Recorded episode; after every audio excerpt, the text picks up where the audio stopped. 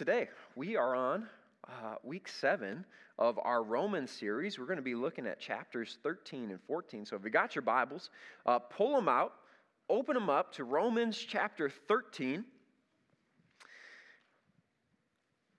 And uh, again, encourage you to be reading this. Read Romans 13 and 14. If you haven't plugged into a summer circle yet, uh, it's okay. Come on out. You don't even need to sign up or anything. Just roll on out there. All the, the dates and times are in your bulletin. Uh, again, there's four different ones during the week. And, and, come on in. We've had some incredible discussions, some powerful discussions uh, of God's Word. And, and you just go to a deeper level. So I encourage you, come on out to one of those small groups this week, one of the summer circles, and uh, we'll go deeper in chapters 13 and 14. So, last week we talked about how the first 11 chapters of Romans were all doctrine. They were explaining why did Jesus have to go? Why did he have to die? What, what happened? Why, why do we need salvation? Uh, all these different things. It was just kind of the, the why behind everything, the, the doctrine. And then in chapter 12, everything switched. When Paul said, Therefore, I urge you, brothers and sisters, in view of God's mercy so, in view of everything that just happened, in view of all of these different details that I gave you, now in chapters 12 on, he says this is practically how you apply it to your life. Right? This is, this is how it's going to change your everyday life because Jesus died on the cross and rose again. And, and when you have faith in him, when you believe in him, when you believe that he died and rose, when you confess him as Lord, uh, your life is going to be forever changed. And this is how you apply it. This is how you become a living sacrifice. We talked last week about how that's the logical response to God's mercy, the logical response to what God has done. So, this week, uh, we're going to be looking at uh, four different truths that Romans 13 and 14 lay out and how we should respond to them. Uh, some of these practical items that we're going to be looking at is uh, how do we interact with authority? Anybody have any authority issues out there? Come on, we live in America. We've got authority issues, right? Uh, so we're going to be looking at how do we biblically respond to authority? Uh, how do we prepare ourselves for Jesus' return? That's another thing that he hits on. How do we prepare ourselves for Jesus' return? And then all of chapter 14 is this is a fun one. How to deal with gray areas in life. Anybody ever navigated gray areas where you're just not sure like is this okay for me to do? Is this not okay? Is this sin? Is this not sin? Well the bible doesn't specifically address it. So how do i approach this? So chapter 14 is all about gray areas. So we're going to pull out four truths for you today in chapters 13 and 14 and uh, what our response should be to those in view of god's mercy and how to be a living sacrifice. So romans chapter 13 starting with verse 1 it says this for there is, this is truth number one, for there is no authority except that which God has established. The authorities that exist have been established by God. So, truth number one God has established all earthly authorities. So we know that. That's, that's what his, his word says, that God has established all earthly authorities. So think about that. God has uh, put into place our government, all of our elected officials, have, that authority has been established by God. Uh, extended even further, you can see that the police, that, that God has given them authority. Our mayor, God has given him authority. Uh, superintendent, uh, board, teachers, God has given them authority. Your boss, God has given them authority. Your supervisor, Parents, God has given you authority over your children. Your coaches out there, God has given them authority. All authority has been established by God. Ever thought about that before? So, how do we respond to that? Well, again, in verse 1, if we, we start from the beginning, it says this Let everyone be subject to the governing authorities. And then on into verse 2, it says, Consequently, whoever rebels against the authority is rebelling against what God has instituted and those who do so will bring judgment on themselves. So, our response to this truth that God's established all authority is that we need to submit ourselves to authority. We need to submit ourselves to authority. Now, you'd think that Paul would put in this verse somewhere that we need to obey your authority if they follow God, or we need to obey your authority if they're doing good. Or we need to obey our authority if they are honorable, or we need to obey our authority if they're worthy of respect, or we need to obey our authority only if we voted for them. But he doesn't say that. He doesn't list any qualifiers. He, he doesn't say any of these things. He, he says, no, you need to obey authority because it's been established by God. No qualifiers. I mean, he's talking Democrat or dictator, right? God has established them, communist or king. God has put them into place. Republican or revolutionary, God has given them authority. That's kind of a hard pill to swallow sometimes because there's some terrible people out there, right? There's some rough leaders out there. There's some corrupt people. But it, it's saying here that God has still put them into place. And, and it says that our response to authority should be to be subject to them. To be subject to them. The Greek word there is hupotasso. Hupotasso, and hupotasso is actually a Greek military term uh, that they would use. It, it meant to arrange troop divisions in a military fashion and, and establish a chain of command. How many of you know our military would fall apart if there wasn't a chain of command? Right? In the military, you are taught you need to respect your authority. Right? You need to do what they say. You need to trust uh, uh, what your, your, your authority, those who are above you, tell you to do. And so that's what this is saying. It's kind of a military term for us to say you need to be subject to your authority, you need to obey. And it's funny because we all have some sort of authority in our lives, you know, whether we're a boss of somebody or supervisor of somebody or we're parents. So the majority of us, we have some authority. And when we're in authority, our thoughts are, yeah, I like this verse, right? Everybody should listen to me because I've got a title right? You should listen to me because I'm your parent. Like, come on, you know, let's, and, and all these different things. And we think, what is this person thinking? You know, they're, they're just doing whatever they want. They don't think that I should be in this position. They don't, no, they need to listen to me because I've got authority. So we like this verse when we're the one in authority. But then at the same time, for those that were subject to, that were under authority, we start thinking, well, who does this guy think he is to tell me what to do? And we don't go both ways, right? And, and, that's something we need to start thinking. We, we like the respect as the one in authority, but we don't like giving respect to those who are above us. Let me give you some context to this verse. So, Paul writes this verse, uh, he writes this passage. Who, who's he writing it to? Romans. That was an obvious one because title's Romans. Uh, but he's writing it to the people in Rome, he's writing it to the church in Rome. And the emperor of Rome at this time is a guy named Nero. Uh, you can do a quick search on him. Nero wasn't a very nice guy. Nero, uh, it's reported of him that he enjoyed just lighting Christians on fire for fun.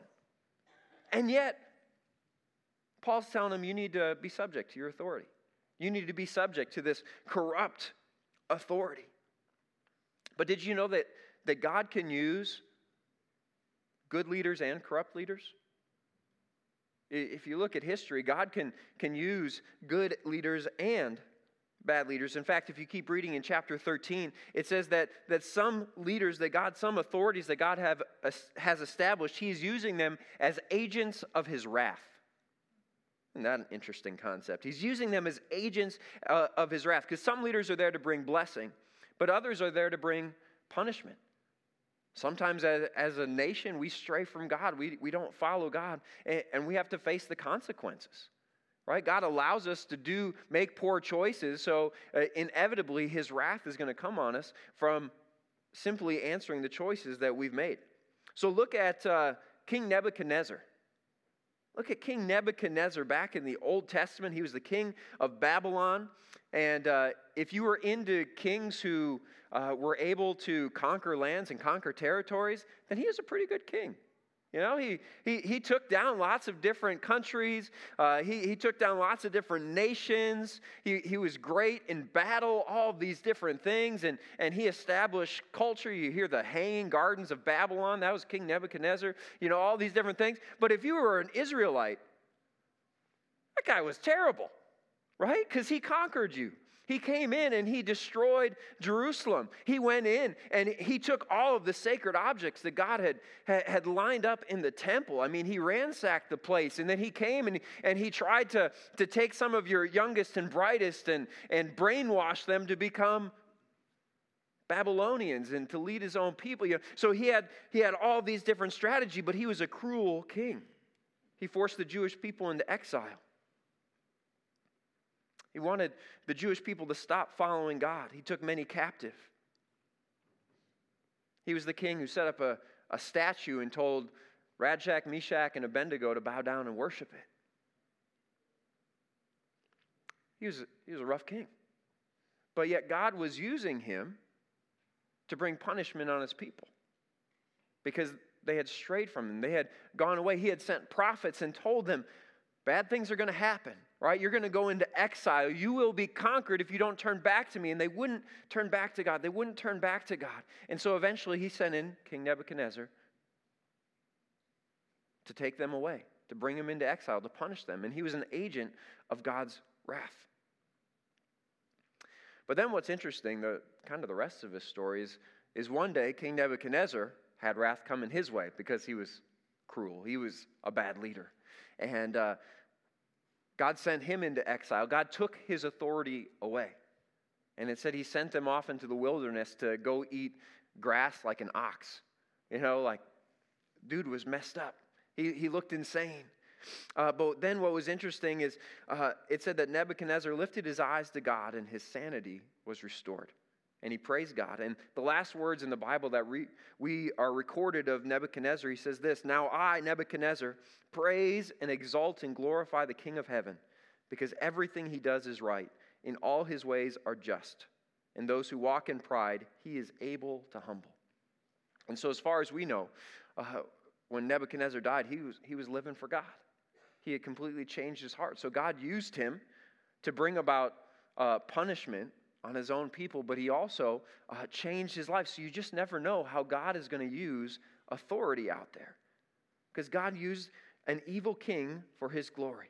And God used Daniel and Shadrach, Meshach, and Abednego, who honored God first and then honored their authority, even corrupt authority, to win this evil king to the Lord. So it's interesting how, how God can use all different types of authority out there. He's established the authority. So that's why we need to submit ourselves. It also says we need to submit ourselves because there's consequences to rebellion. There's consequences to rebellion. Uh, first off, it says that if we rebel against authority, that we're rebelling against God. Just think about that for a moment. When we rebel against authority, we are rebelling against God because he is the one who set that authority up. And so we need to learn to follow authority because otherwise, how are we going to follow God? He's the ultimate authority. So if we can't obey our parents, if we can't obey our boss, right? If we can't get our work in on time, if we can't, uh, you know, follow our elected officials, if, if we can't do those without rebelling, how are we going to follow God? How are we going to follow God? He is the ultimate authority. Because God has lined up the government, He's lined up the teacher, He's lined up the coach, He's lined up the boss. To rebel against them is to rebel against God. And it also tells us not only are we rebelling against God, but it, it tells us we're going to live in fear of punishment if we are rebelling. Uh, verse 4 in Romans 13 says, But if you do wrong, be afraid, for rulers do not bear the sword for no reason.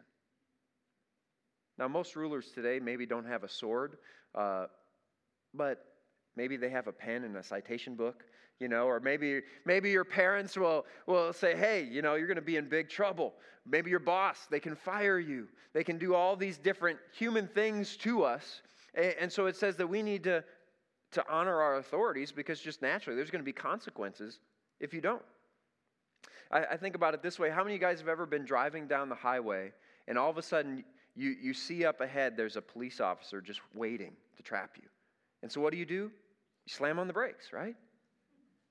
And then you look down, it's like, wait a minute, I was going the speed limit. Why am I doing it? It's just this natural reaction. You see a police officer, you got you gotta slow down. Everybody got whiplash in the car. Like, oh, I saw a police officer. Because we fear, like, oh, I don't want to get a ticket, right? I, I don't want to I don't want to rebel. So it concludes this section. It, it says, if you owe taxes, pay taxes, right? Even Jesus paid taxes. We got to do it. If revenue, then revenue. If respect, then respect. If honor, then honor. So we need to honor those above us.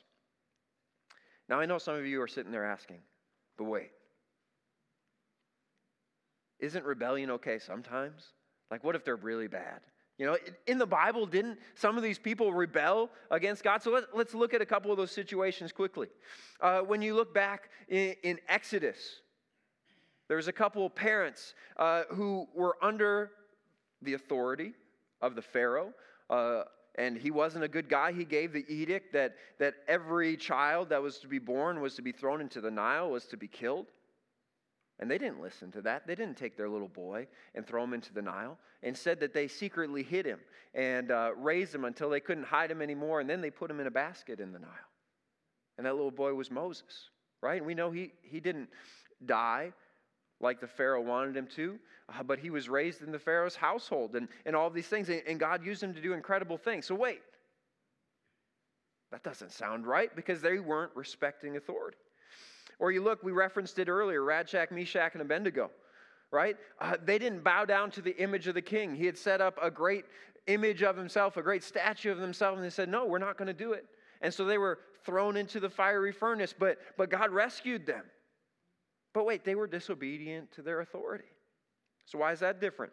Uh, a couple chapters later in Daniel, King Darius orders that, that the only person anybody can pray to is to the king himself.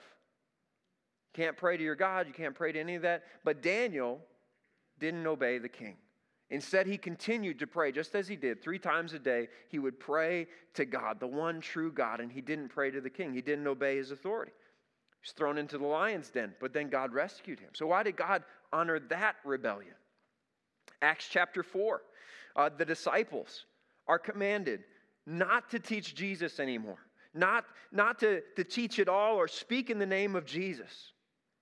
But they refused. They didn't listen to their authority. Instead, they say, said this, this key phrase they said, Judge for yourselves whether it is right in God's sight to obey you rather than God. And that's really the key. This is where we need to, to draw the line in obeying our authorities. That we need to honor God first, and then our authorities second. So we've got to have the right, the right line, right? So if our authorities tell us to do something that's contrary to what God tells us to do, then rebellion is acceptable. And really, not just acceptable, it, it should happen, right? It, it should happen because Shadrach, Meshach, and Abednego shouldn't bow their knee to the statue, right? Daniel shouldn't pray to the king. That would have been very wrong because he would have been disobeying God. If the disciples would have just said, oh, "Okay, yeah, we just won't we won't talk about Jesus." No, Jesus commanded them, "Therefore go into all the world and preach the good news." So if they listened to their authority, they wouldn't have been listening to the ultimate authority. So that's where we we not only should can rebel, we should rebel when our authorities lead us away from God. So respecting authority, that's it's difficult these days because it's kind of countercultural. Right? Today the theme would probably be more so question authority. Question authority. But God's calling us to submit to authority, to be subject to authority regardless of our political beliefs, regardless of our preferences, we have a responsibility to honor those who are in authority over us. We have a responsibility. So that's, that's truth number one. Again, we're going to hit these kind of fast, but that's why you should jump into summer circles so you can go deeper in each of these. Uh, truth number two, we find in Romans 13, verses 11 and 12, and I'll kind of hit the middle of them and we'll expand it. It says in, in verse 11, about halfway through, it says, our salvation is nearer now than when we first believed. The night is nearly over, the day is almost here. So, truth number two this morning is this, and this is a fun one Jesus is coming back.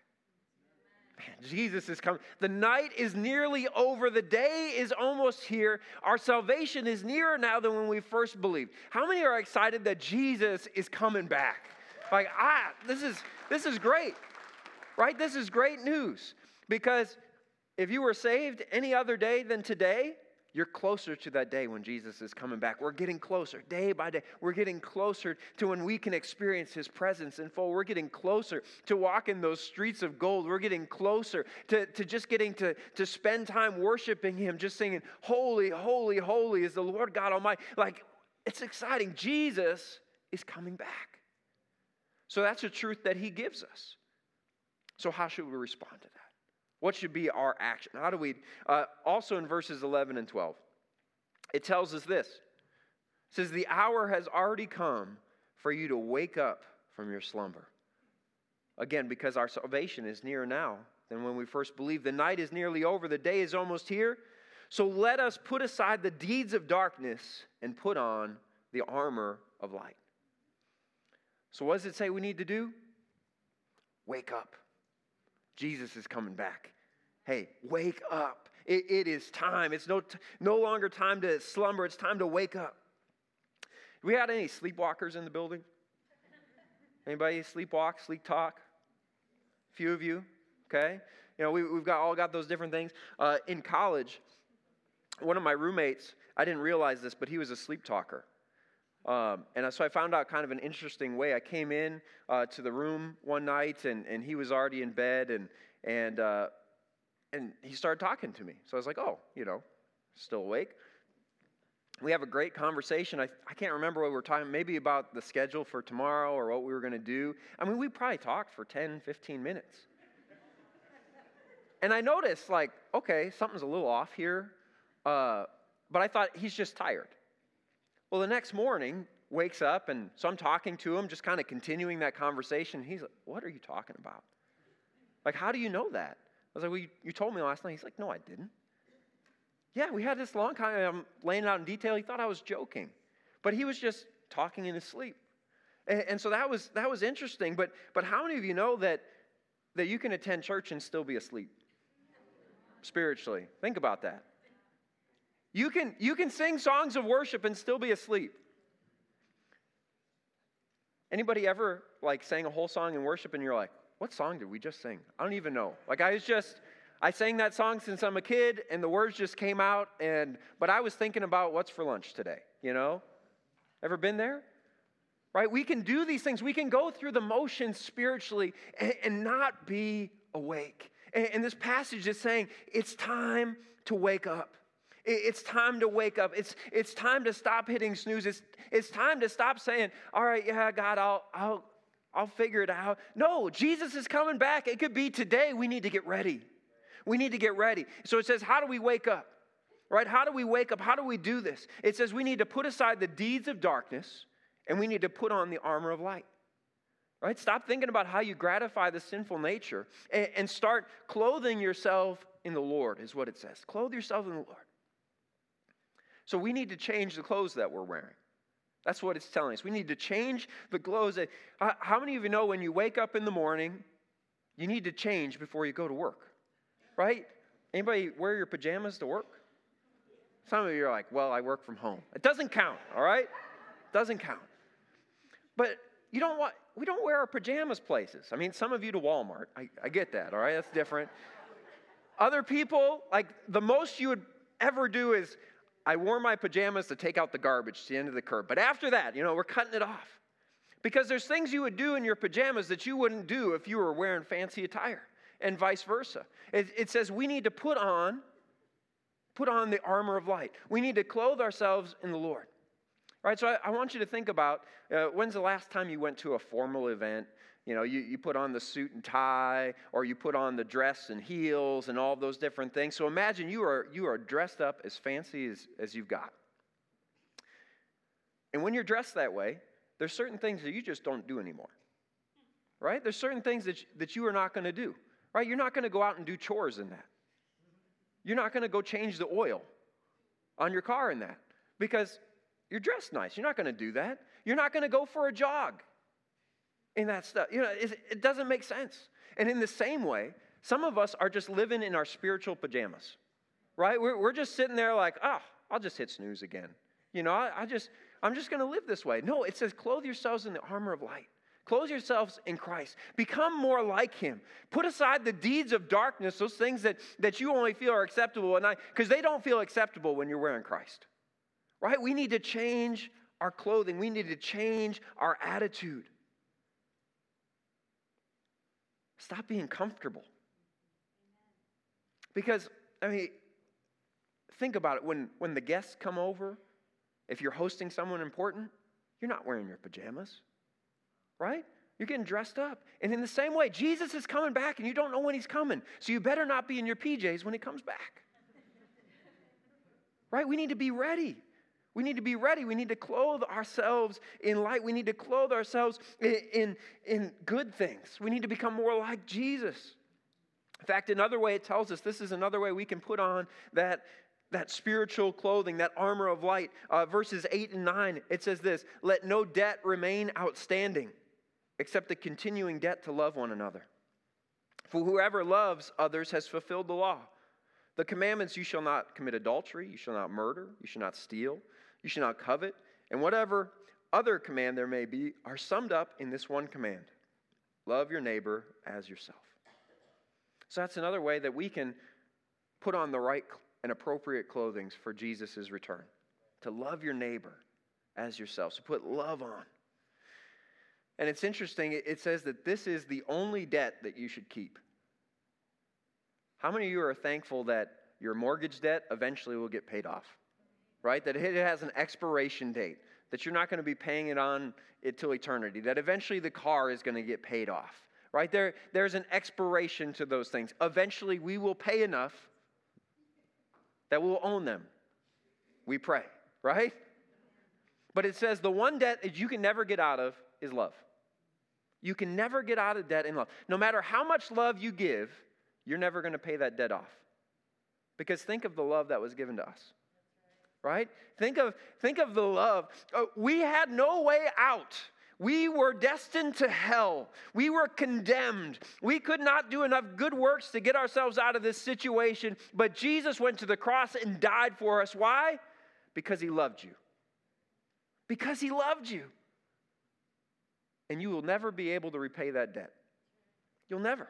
We're, we're walking around living in debt to Christ, a debt of love.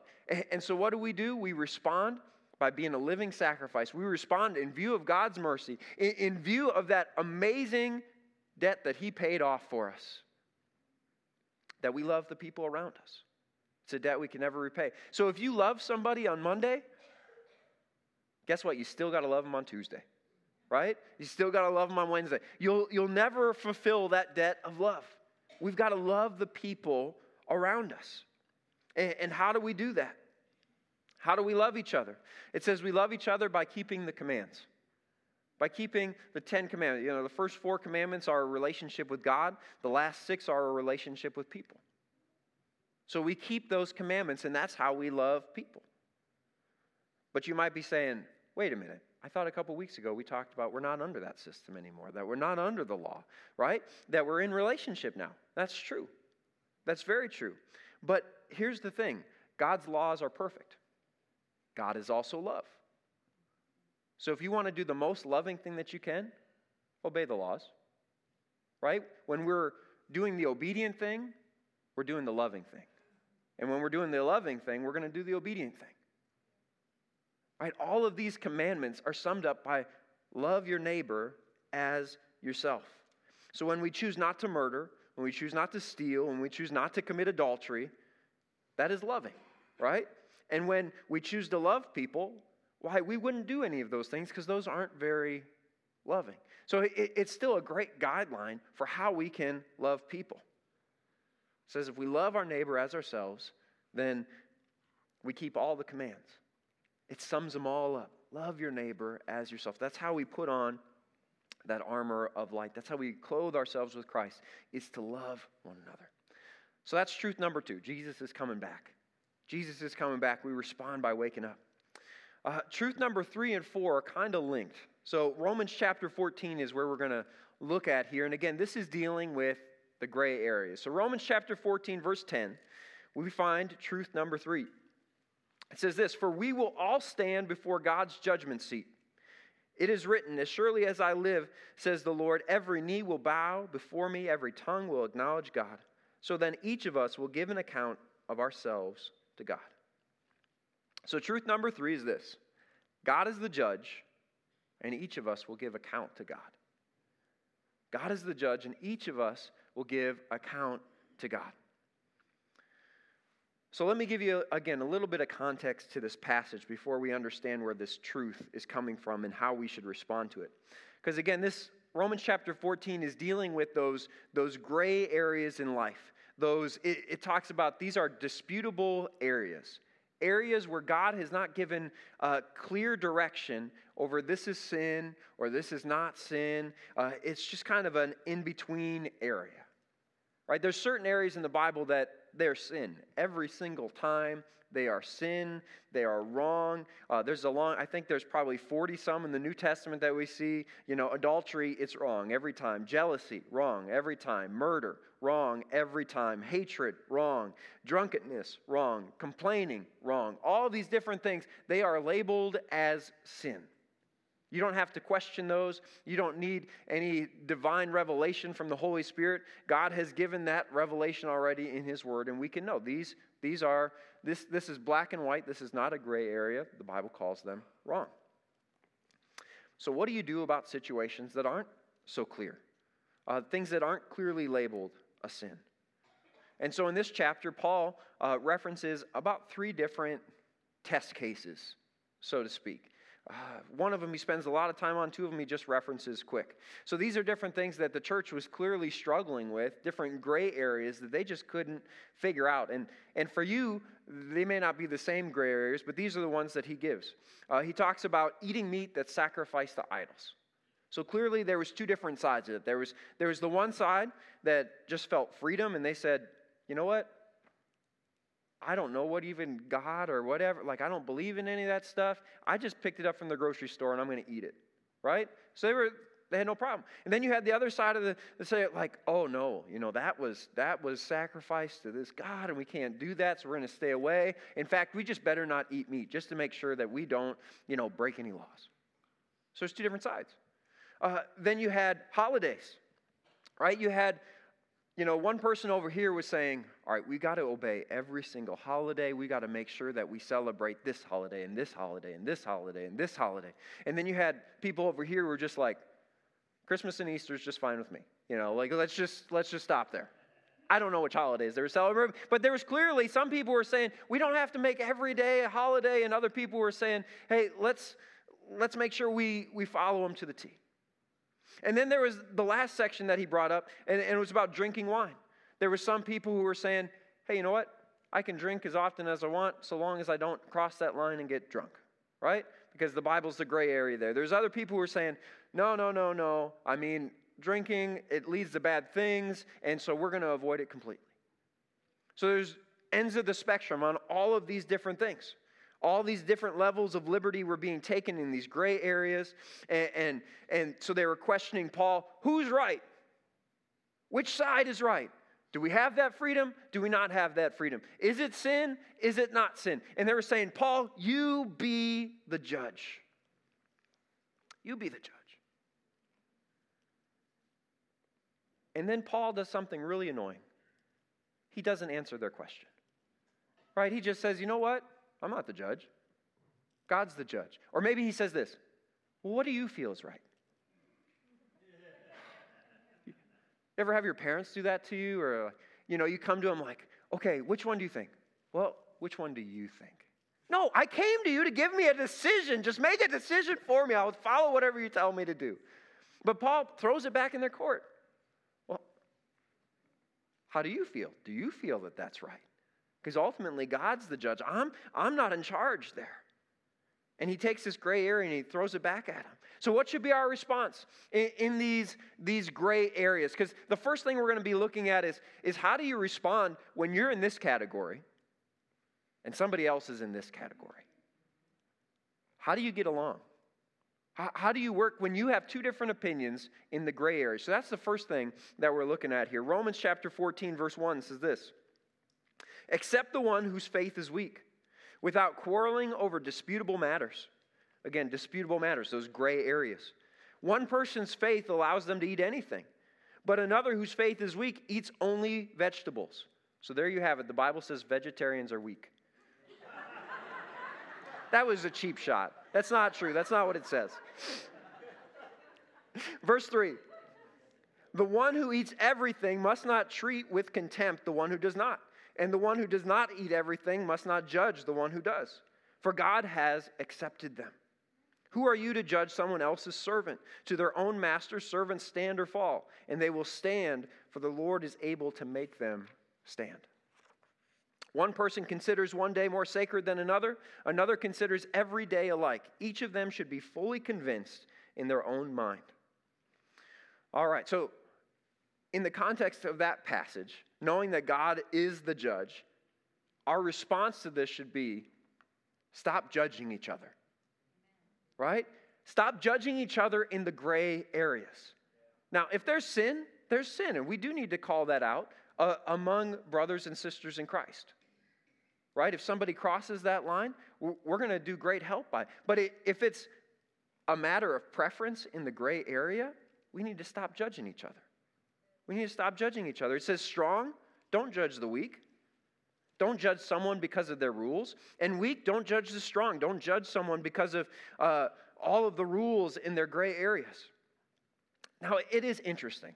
He, he calls some people strong and some people weak. And I, I think that this is maybe a bad connotation uh, uh, of what it is because in today's culture, we would probably call those, those weak Christians who have lots of rules the most devoted Christians. We would probably label them as strong Christians. And, and the people that he calls strong, the people who just have liberty to, to stretch the limits of the gray area, we would probably call those, oh, those people are, you know, weak. They're just not very strong in the faith, you know, because they're just doing things that they probably shouldn't be. And, and so it's interesting, this connotation of weak, it doesn't mean that you're a bad Christian. Because these weak Christians, so to speak, these are Christians that, that would say, well, if God tells me not to do this, then I'm going to make sure not to do this and this and this, just so that I don't even get anywhere close to that line. Right? And they, they put more rules and restrictions on themselves just to make sure they don't mess up. And again, they, they probably look like the most devoted Christians. I mean, they're there every Sunday, they don't miss. Right? Those are the people wearing Christian t shirts. Those are the people who, who don't even put up a Christmas tree, they just have a nativity set right? I mean, that, these are the people we're talking about weak Christians. But perhaps the reason why I think he calls them weak is because perhaps somewhere inside of them they are trying to keep God's favor through rules and regulations. It's a dangerous, it's an easy place to get to when we're trying to follow God, is to try to just go back to that old system and not live in relationship anymore.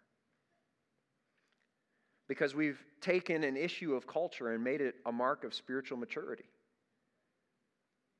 But you know what? I, as I've studied this passage, I would say this we're all weak in different areas.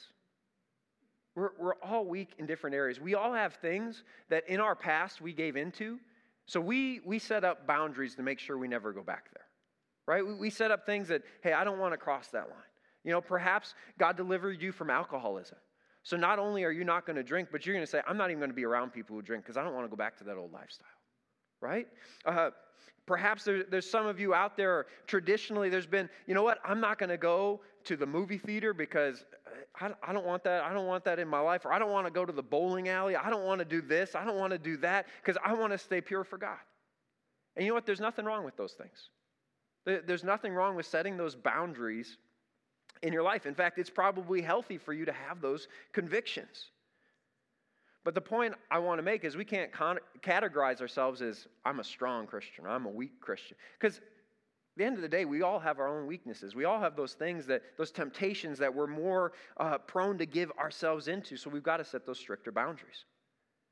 And, and so, again, the point of this passage is just because you have stricter boundaries doesn't mean that you're better. Think about that. Because, again, we're not supposed to judge each other. Just because you're in this camp of, you know, well, I don't do that. You know, we, we don't do that here in this gray area. It doesn't make us better that that person feels like they have the freedom to do those things. Uh, it talks about the person who feels convicted that you shouldn't eat food. And in fact, verse 3 says, The one who does not eat everything must not judge the one who does. So if you've got restrictions, don't judge those for those who don't have restrictions. Don't talk about them behind their back. Don't mock them for what they do. Don't tell them that they're wrong because that's your personal conviction. Don't enforce your gray areas on other people like it's the gospel. Now, again, if it's sin, we can call out sin. But if it's a gray area, we can't call out our personal convictions on somebody else. Now, in the same way, uh, if you have looser boundaries, don't hold it over somebody with stricter boundaries. Verse 3 also says, The one who eats everything must not treat with contempt, contempt the one who does not. Did you ever have a. Uh, anybody got an older sibling in here? Right? A lot of us do. Or maybe you were the older sibling. And the older sibling, it seems like they always get um, some more freedoms because they're older.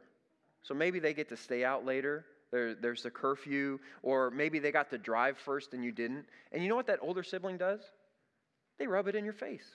You know, they come back to you and be like, you have to go to bed at 8. You know, I get to stay out till 9.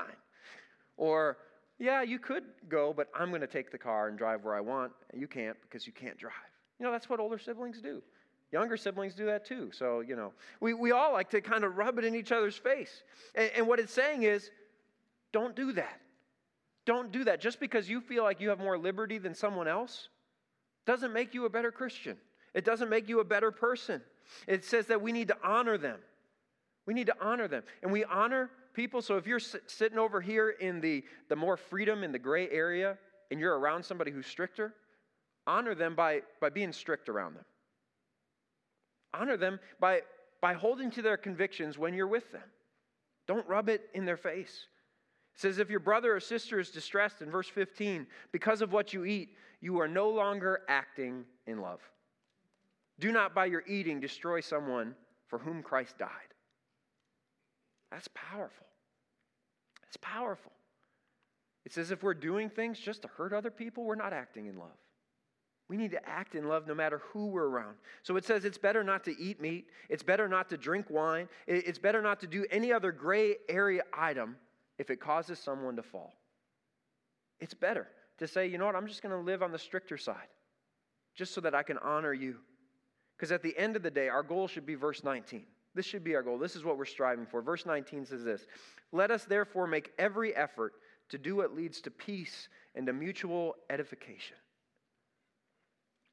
Our goal is peace. Right? So you may have different preferences. Again, we're not talking sin or not sin, but you may have different preferences in the gray areas. But how can we get along with each other? How can we honor one another? Rather than thinking it's all about me, we should be thinking, how can I honor this group? How can I honor this person? In the same way over here, we should be thinking, how can I honor them? How can we honor each other? How can we love one another? I mentioned this in our summer circle the other night, but unity isn't just a group of people who all agree about everything. Because eventually, if that was our idea of unity in this church, we'd probably get down to about four or five people. Because we all saw it the same way. We all decided we like these worship songs. We like this paint color. We like this, you know, and we could get all these different preferences. And finally, we found five people who just are right. but that's not what unity is. Unity is saying we're going to come together. We may disagree on some things, but we're going to come together for the common purpose to follow Jesus, to make him famous in this world, right? To love God, love people, and share Christ. That's what we're all about. And that's what we're coming together. And that's the idea of what the church should be when it's unified.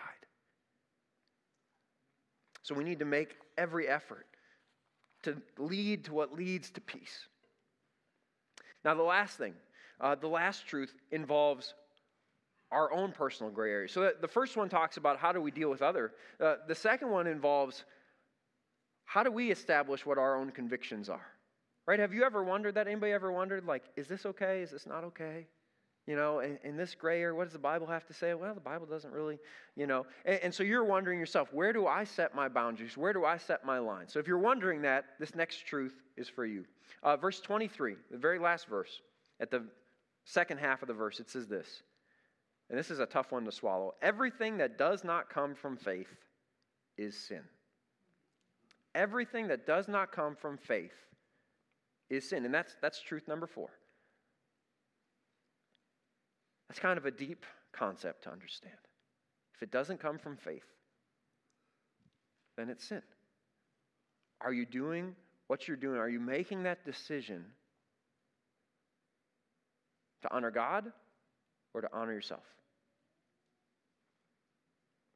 So, how do we respond to this? Verse 22 tells us this. So, whatever you believe about these things, keep between yourself and God. Blessed is the one who does not condemn himself by what he approves. But whoever has doubts is condemned if they eat, because their eating is not from faith. And everything that does not come from faith is sin. So, our response to this in these gray areas, it's talking about if you feel personally convicted that it's wrong, then it's wrong for you. It's wrong for you. But if you feel like, hey, this is okay, this is, I feel like where God's going, then, then it's okay for you to do. But if you act contrary to what the Holy Spirit's telling you, that's a bad situation to be in. That's not acting in faith anymore. So our, our response should be follow the leading of the Holy Spirit in the gray areas.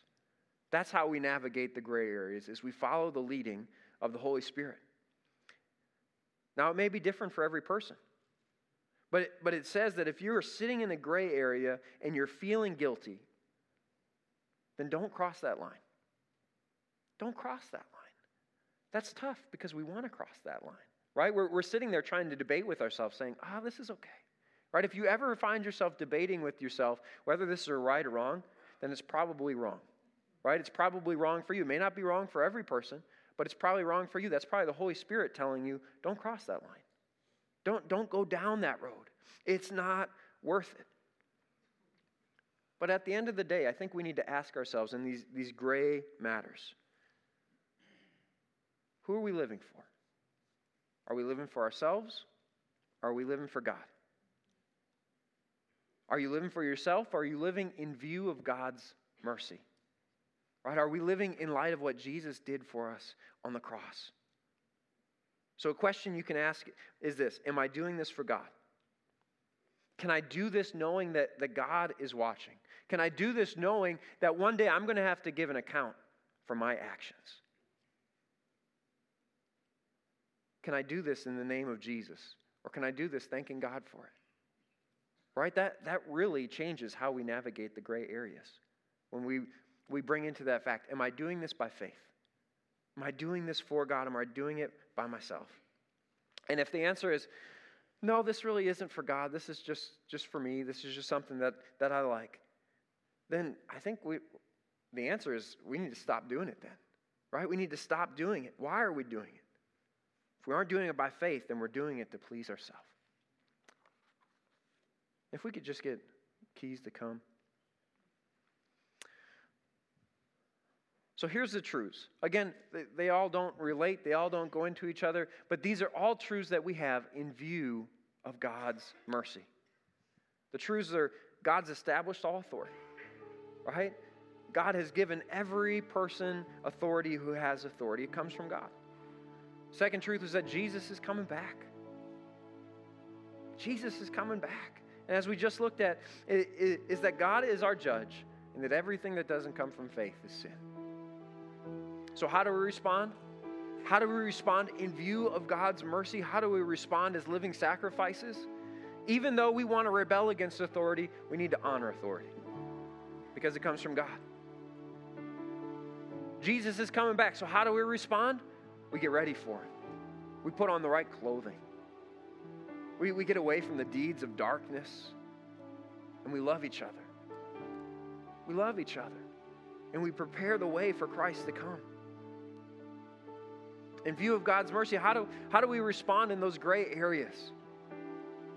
We, we respond by following the Spirit's leading. We respond by not judging each other in the gray areas and working towards unity. So again, we do this all in, all in view of God's mercies.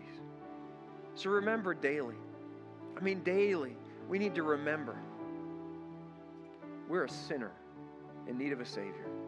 We can't do it on our own can't do it on our own. We're, we're worthy of death. We're worthy of death. We're worthy of eternal death. That is what we have earned. But God so loved the world that he sent his one and only Son to die on the cross to take our punishment of death, to take on God's wrath in our place.